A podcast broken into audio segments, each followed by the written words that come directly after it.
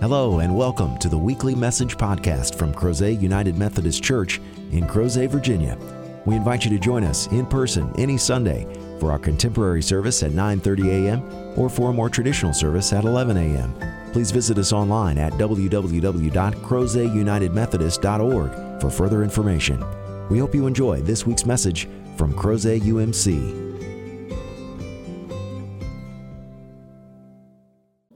Also want to let you know that it's a perfect time, if you have not already done so, to download the children's activity sheets. They're available for both our younger and our older children. And uh, you can find those in the link in the text below. Hopefully, that'll be a blessing to you. Uh, we are planning a blessing of the animals in the summer, and you can be a part of the fun and help us get ready by naming the pets that we have acquired for our Jesus. He's one of the uh, visual aids that I use in children's time and worship and in our preschool chapels. And so you'll be seeing more videos about that. Over the isolation and quarantine, our Jesus has acquired three new pets, one for every person of the Trinity, acquired a dog, a cat, and a miniature horse, a little pony. And we hope that you will have some fun and join us in naming them. And we will be unveiling those names. And we look forward to having the opportunity to bless and give thanks to God for our pets that have been helping us to endure and actually thrive in the midst of this. So we encourage you to continue to pay attention and engage in this as we have more videos coming out explaining it. And the other exciting thing that is coming down the pike for us is that Pentecost is the birthday of the church. After Jesus rose from the dead on Easter, 40 days after that, he ascended into heaven and he promised the apostles that he would not leave them orphaned, that the advocate, the Holy Spirit, would come for them. And 10 days after that ascension, that's when the Holy Spirit came to us on what we call Pentecost. And we consider that to be the birthday of the church, not the United Methodist Church or Crozet United Methodist Church, but all of the Christian church when the Holy Spirit came to us and empowered us to continue the earthly ministry in Jesus' name. And so this year, Pentecost falls on May 31st, and we would love to have you help us celebrate. Traditionally, in this church, we all wear red, and you are, of course, always welcome to wear red on Pentecost, and we hope you will. But it's an opportunity for us to kind of take it to the next level. You can decorate your door or your porch, or you could hang red signs in your windows to let everyone know that we are still very much alive and thriving and that the Holy Spirit is helping us to get through this time. So we would love to see what you're going to do. So if you are going to decorate, take a picture and send it to us so that we can include it in our Pentecost celebration. We look forward to seeing the creative ways that you show the world and tell the story that the Holy Spirit is with us and for us. So, all of those things we commend to you. And without further delay, we're going to continue our worship service. And we're going to do so by singing together hymn number 526 What a Friend We Have in Jesus.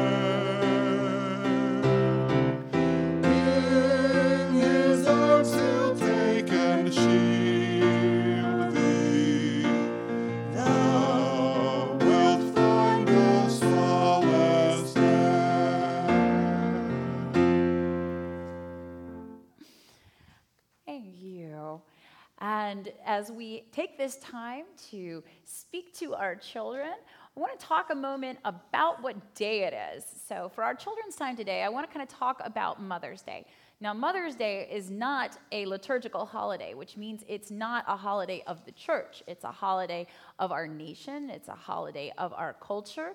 Um, there are plenty of people that don't come to church or celebrate Jesus Christ that celebrate Mother's Day. And because it always falls on a Sunday, it's helpful for us to think about this. Now, maybe you woke up this morning and your family paid homage to your mother. Um, my mother will be coming over to my house this afternoon, and I have procured a lunch for her, so we'll be honoring her there. Um, however, I want us to remember that in the Bible, God doesn't say there's a Mother's Day. God actually tells us to honor our parents every day, right? We're supposed to honor our father and our mother.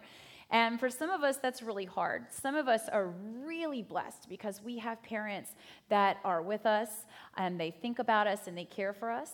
And some of us have parents that aren't with us all the time. Like my son's parents, we are not always together. And so everybody has a different context. And one of the most important things for us to remember is that God is always with us. God is our divine parent. And whether you think of God as your father or your mother or just your parent in general, God wanted us to know what it is to be loved. And so God has put people in our lives to love us. And so even if you are not celebrating a traditional Mother's Day, we have been given all kinds of special mothers. There are mothers who give us birth and give us life. There are mothers that get to raise us. There are mothers who choose to adopt us and raise us and love us. And then in the church, there is something very, very special. There are honorary mothers. I only have one child, and that's all the children I'm going to give birth to. Uh, but there are other children because of the church that I get to have a special relationship with. And that's one of the most beautiful things about the church is that right now, I hope that not just your parents, but other adults in the church are showing you God's love and getting to be honorary parents to you. And I hope that as you grow up, you will choose to do the same the older I get, the more I think about how I hope that I can help love and share God's glory with other children, not just my son. And so today, I hope that you will think about every person in the church as your family, not just your mother or your father, but also your sisters and your brothers, that we are all together in this, and that God chooses to use humans to share God's love. So even though we don't have a Mother's Day as part of our celebration, we love people every day of the year. And it doesn't matter how old you are or how young you are or if you can sit still through church or not. God loves you, and so do we. And we hope that you will share that message, not only with the people that you live with, but with your friends and your family and everyone that you come to meet. And we can't wait to have you back here so that we can all share that love together and we look forward to receiving you back. So, the next thing we're going to do is we are actually going to hear a piece of the hymn that we just sang. And we're going to hear a medley. John Hilker has a, has a wonderful medley that he's going to share with us. This is his musical offering for the day. He's going to do a medley between Sweet Hour of Prayer and What a Friend We Have in Jesus. And both of these are rather traditional hymns. You might have grown up hearing them, or maybe you've heard them. They are part of Christendom, especially here in the United States. And I want you to pay careful attention to the words. I think they're very comforting and appropriate in this time, and I hope that it is a blessing for you.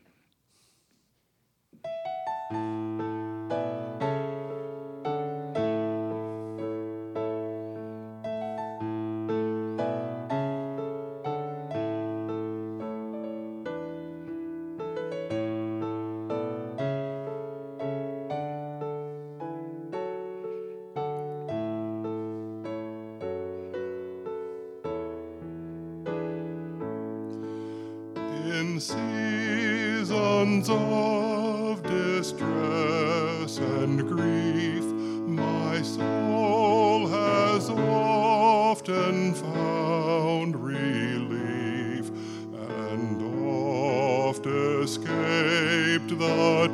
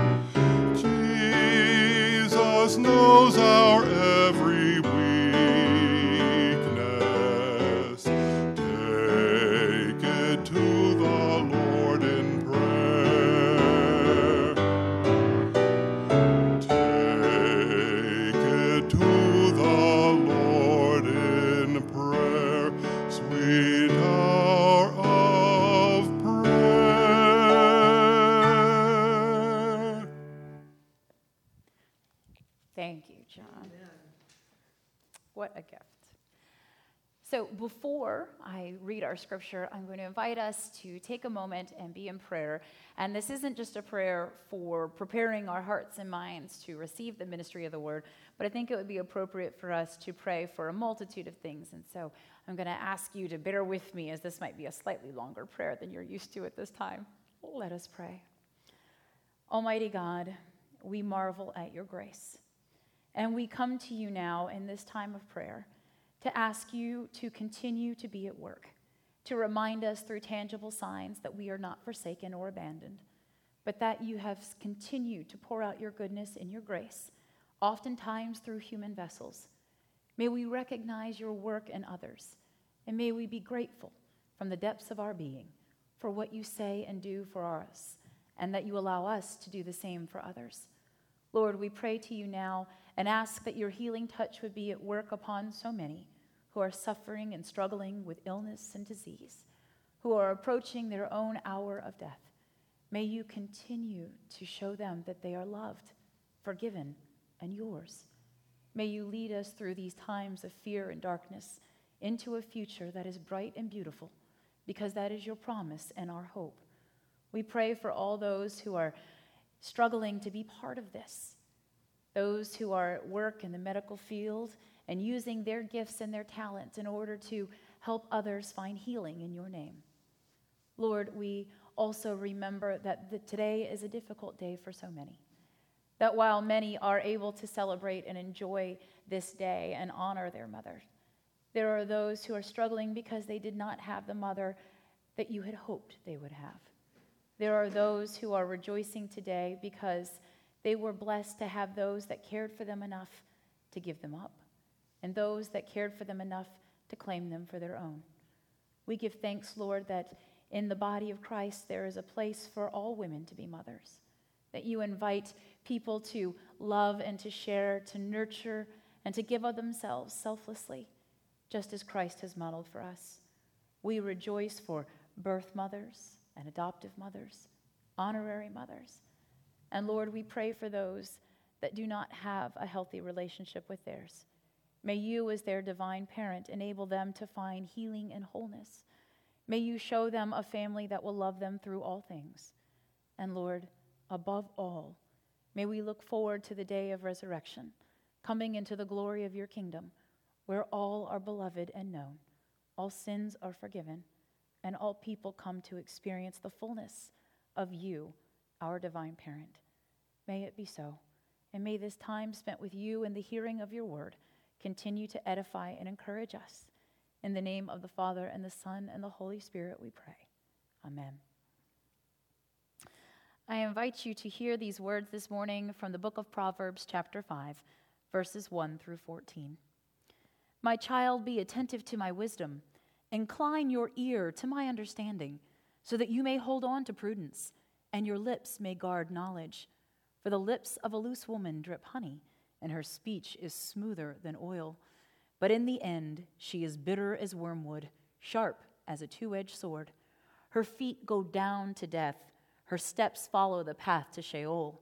She does not keep straight to the path of life, her ways wander, and she does not know it. And now, my child, listen to me, and do not depart from the words of my mouth. Keep your way far from her, and do not go near the door of her house, or you will give your honor to others, and your years to the merciless and strangers will take their fill of your wealth, and your labors will go to the house of an alien. And at the end of your life, you will groan when your flesh and body are consumed.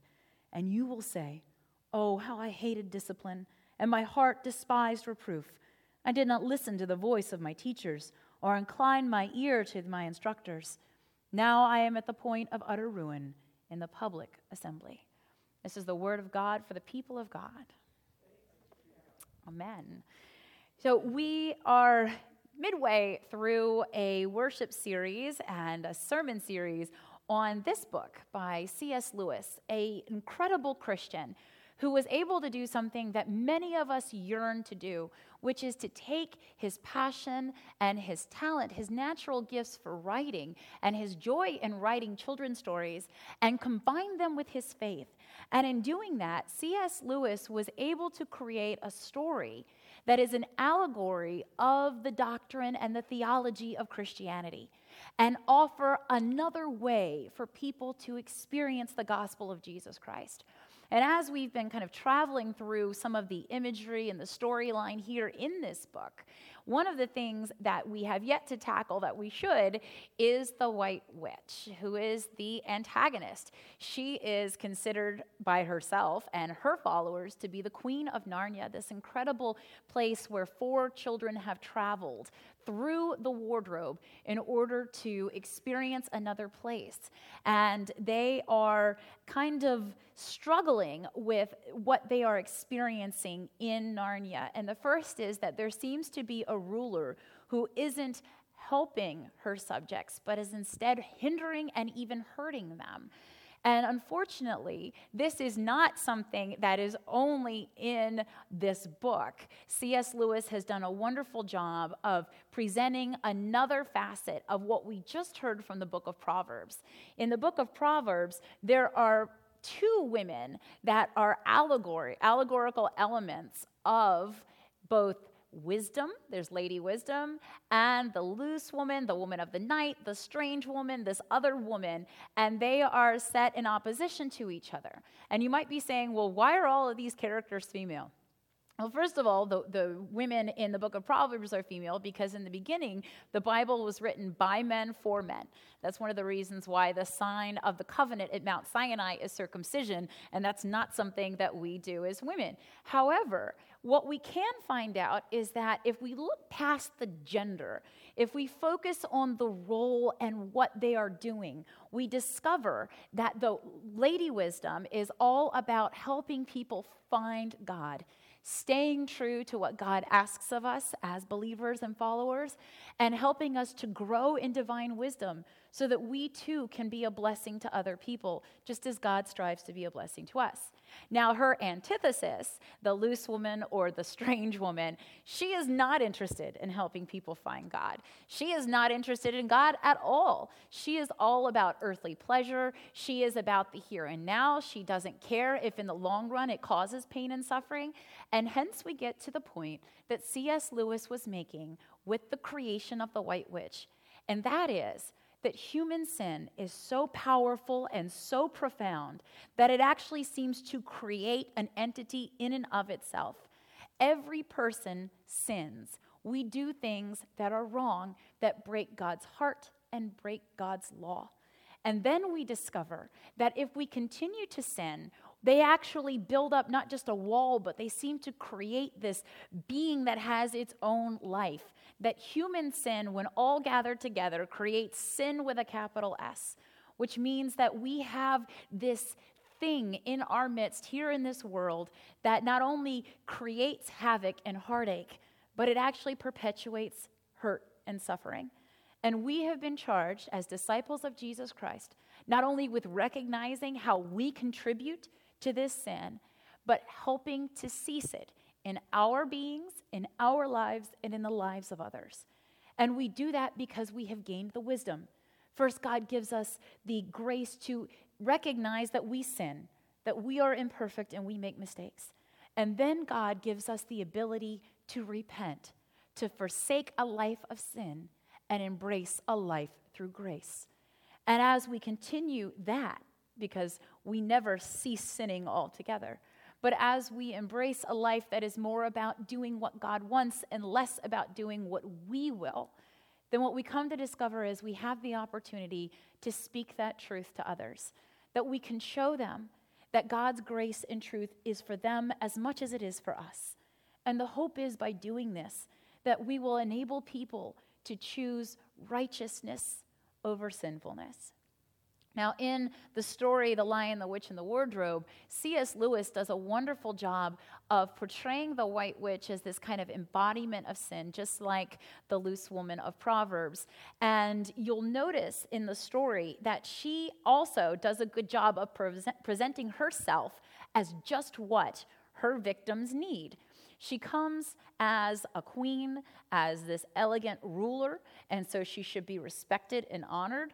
And then she comes bearing gifts when she first encounters Edmund. She offers him whatever he would like. She lets him name what it is that he's willing to sell himself for.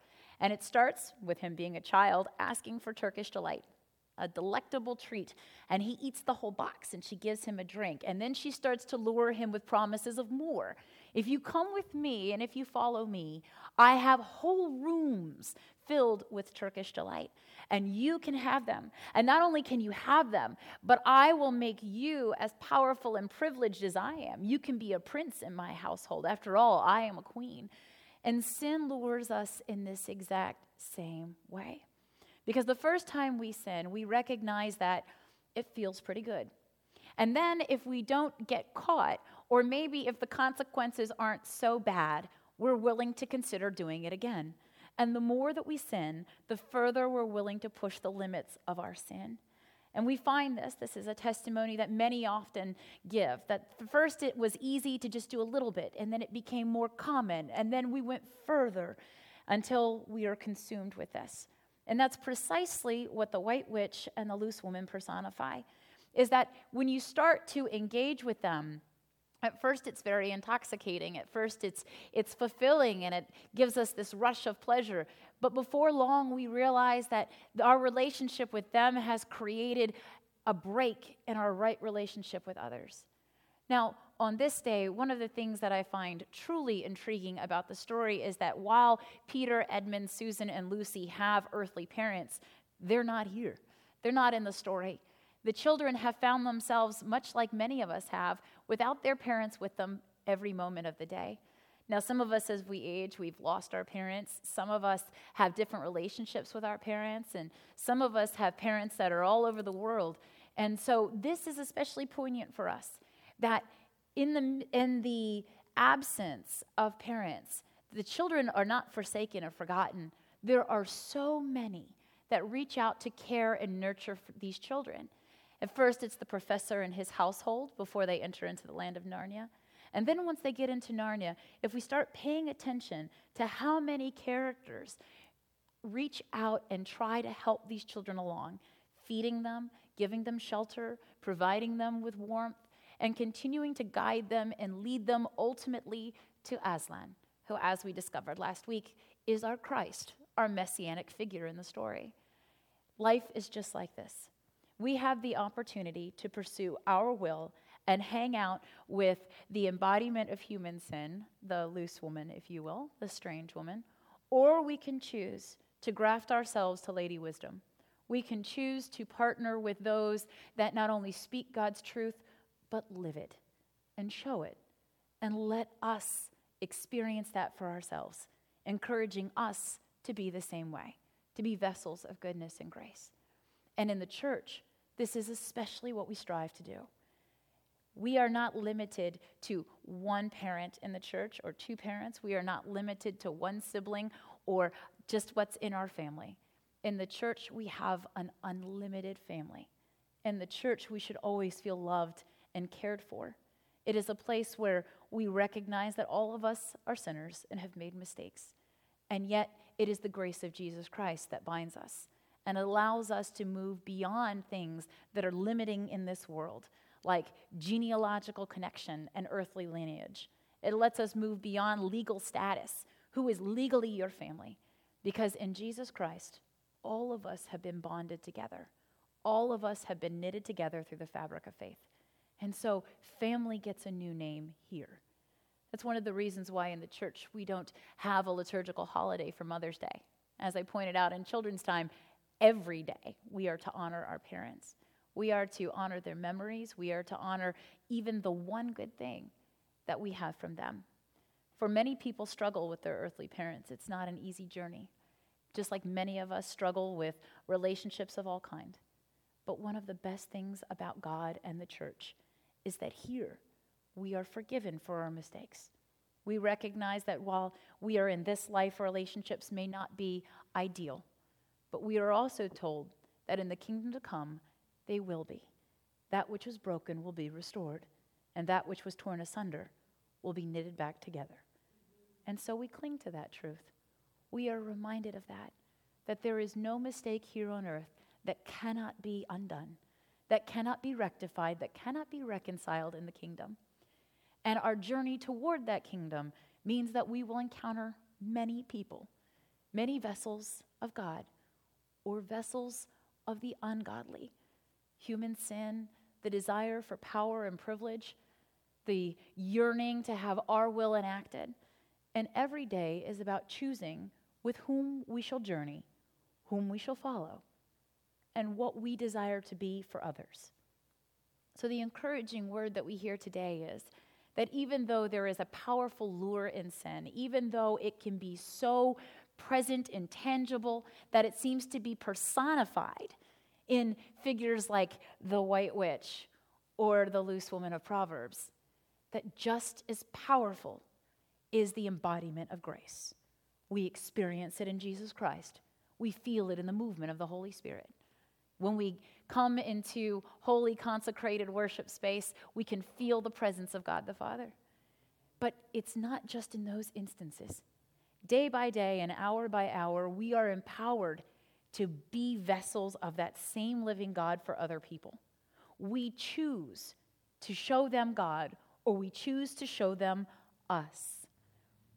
And in the most blessed moments is when we allow God to be shown through us, when we speak words of kindness and compassion, when we act out of mercy and love, when we desire to show people that they are not their mistakes, but they are the bright and beautiful future that is modeled by grace and love. This is the opportunity for us to see that even if we have grafted ourselves to the loose woman of Proverbs, or we have followed and been loyal subjects to the white witch in our lives, that today we are set free. One of the most beautiful things about the scriptures and the allegorical story of the lion, the witch, and the wardrobe is that it is never too late to turn. It is never too close to the end that we can't find goodness and grace. Edmund found it. Countless believers in the Bible find forgiveness and grace. And we are no different. Today could be the day that each of us chooses to turn from our sin and from our waywardness.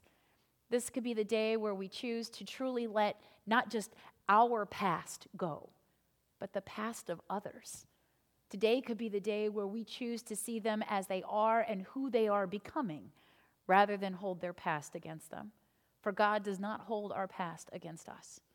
Every time we look at the symbol of the cross, we are invited to remember that your past is behind you and that Christ is no longer on the cross, but very much present with us and for us. That is the message that C.S. Lewis was trying to tell people. One of the gifts of children's literature is that it's safe. It feels approachable. It feels like we could have some joy and kind of unplug from the worries of adulting and striving to figure out how we're going to survive in this world. And one of the things that I have repeatedly discovered in the story as I've reread it over and over again each week is that we sometimes forget that the message that we've been bombarded with in the scriptures, the message that has been hammered down through the tradition of the churches, you know, that yes, God is with us and Jesus died for us and God loves us and we should forgive people. But sometimes when you hear something in a new way, it speaks very profoundly.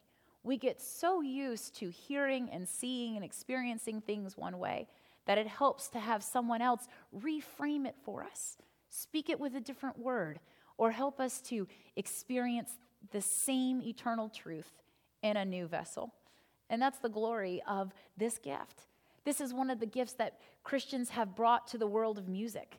So many of the hymns we sing have the same message, but why is this hymn her favorite and that one is his?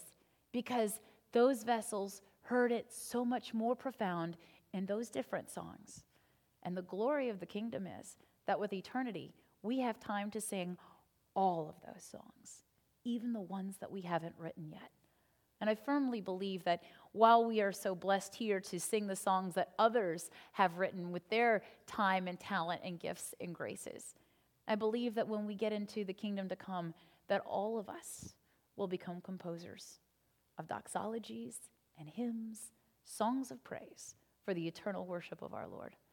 Now, the last thing that I, I think is really interesting here is that um, one of the ways that C.S. Lewis describes in the book, uh, The White Witch, is found in the chapter about what happened after dinner. That's what I don't understand, Mr. Beaver, said Peter. I mean, isn't the witch herself human? She'd like us to believe it, said Mr. Beaver, and it's on that that she bases her claim to be queen. But she's no daughter of Eve. She comes of your father Adam's, and here Mr. Beaver bowed, your father Adam's first wife. Her they called Lilith, and she was one of the jinn. That's what she comes from on one side, and on the other, she comes from the giants. No, no, there isn't a drop of real human blood in the witch. And as I read that again and perhaps really paying attention for the first time, many of us might have gotten caught up there and said, What in the world is he talking about?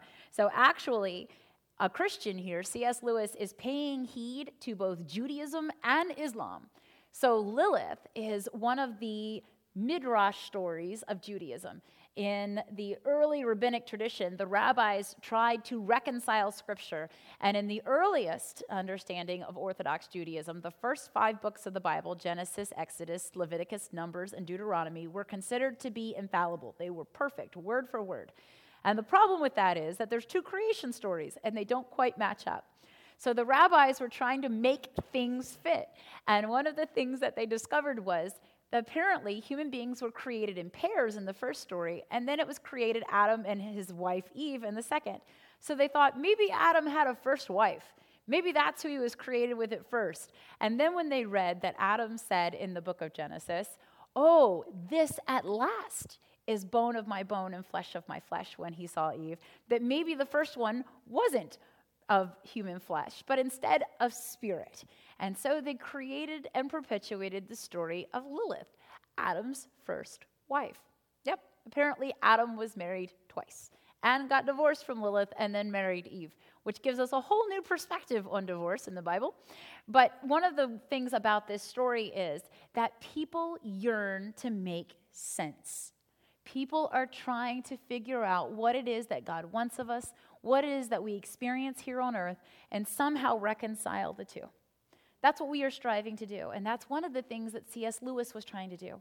He was a devout Christian, and he was striving to take his faith and what he experienced and bring them together in a story that would speak profoundly, not just to children, but to children of God, children of all ages. And he's done that in a profound and powerful way. And I believe he's challenging us to do the same. He's combined this element of Judaism with the, with the reference to the jinn. The jinn are intelligent spirits just below the level of angels in is Islamic faith and in the Muslim theology. And so he's kind of combined both of those. And some of us are going, well, why would a Christian do that? And it's because this Christian, C.S. Lewis, had a deep appreciation for the Abrahamic faiths. All three of the largest world religions well, Judaism's not one of the largest, but one of the older Abrahamic faiths, trace themselves back to Abraham. And there we find that we have siblings in our faith. And while we are very different and in practice and in belief, the one thing, the one thing that unites us is God. That we do believe that we serve the same God, the God of Abraham, the God of Isaac and Jacob and Ishmael and Muhammad, but most importantly for us, the God of Jesus Christ.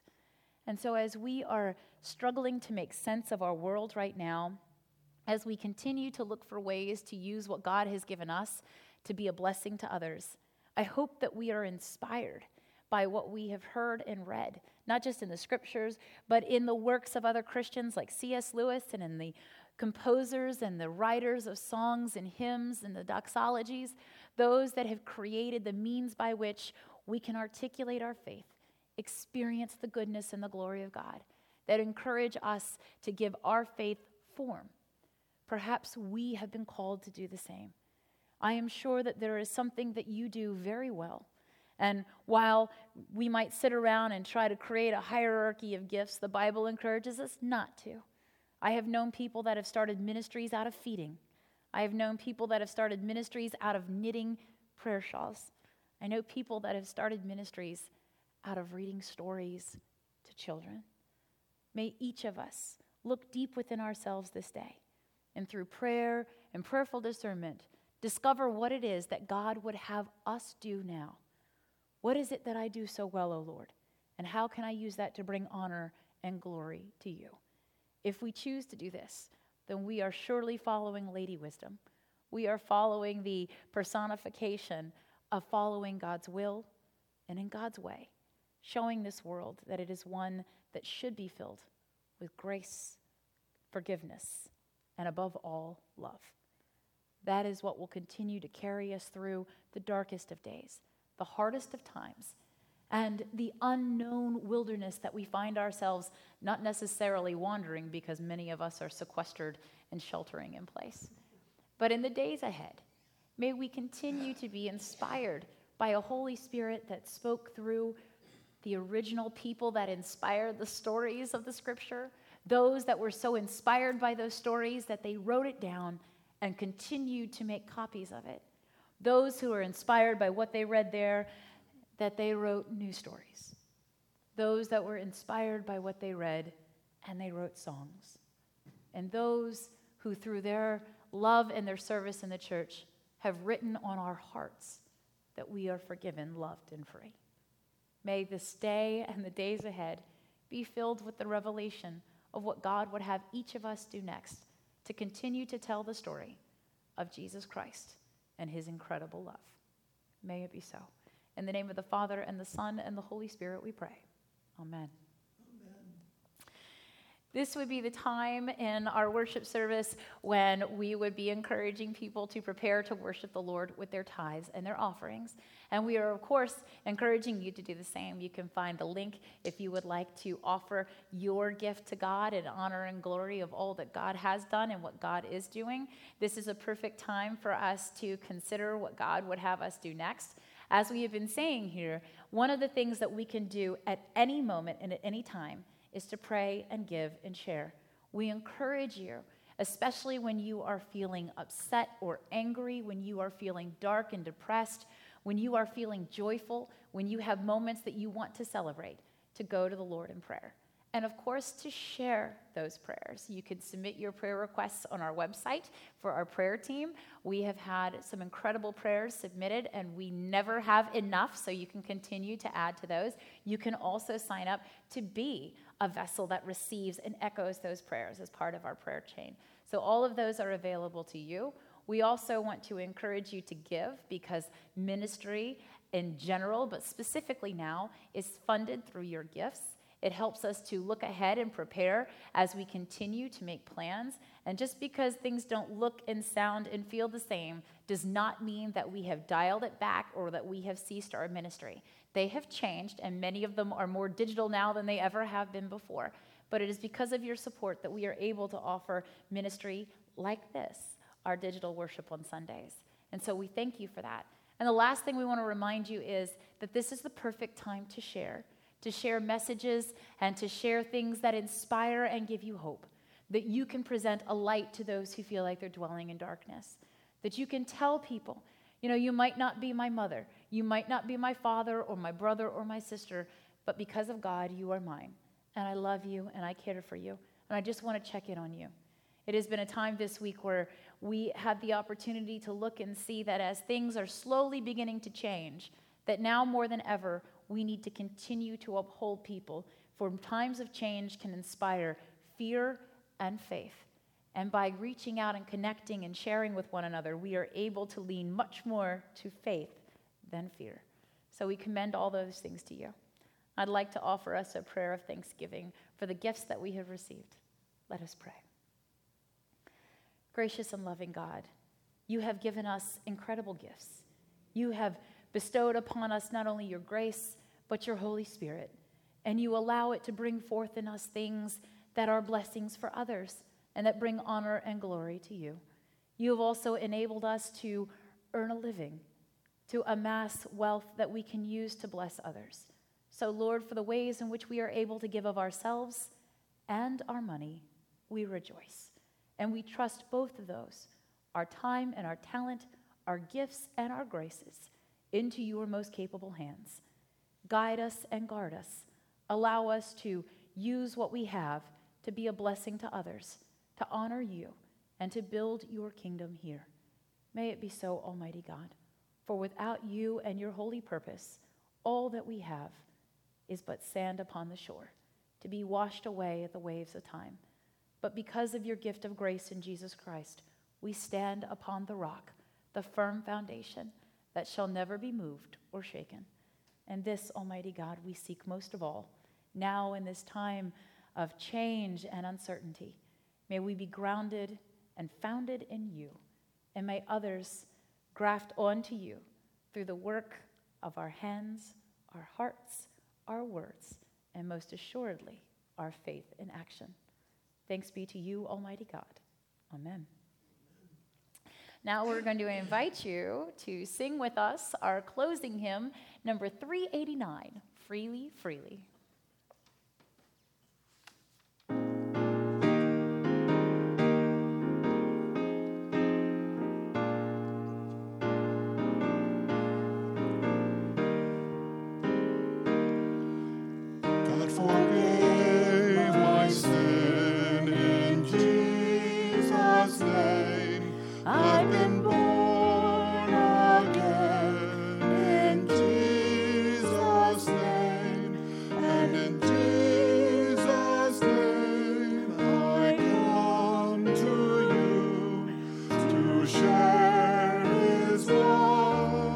See. eternal.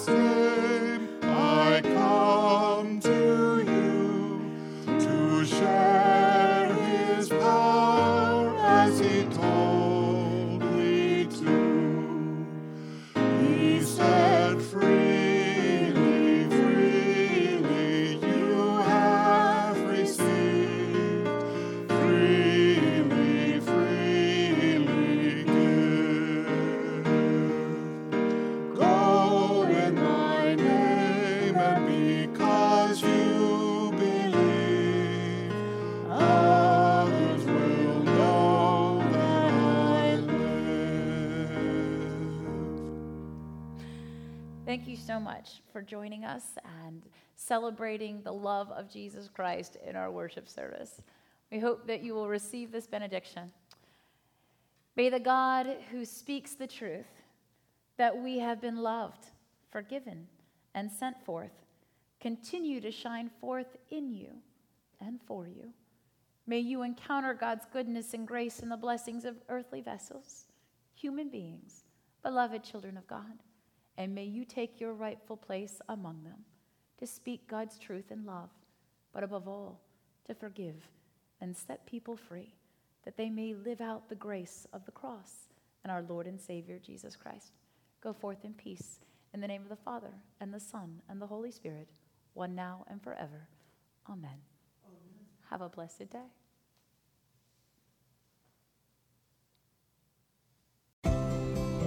Thank you again for joining us for this week's podcast.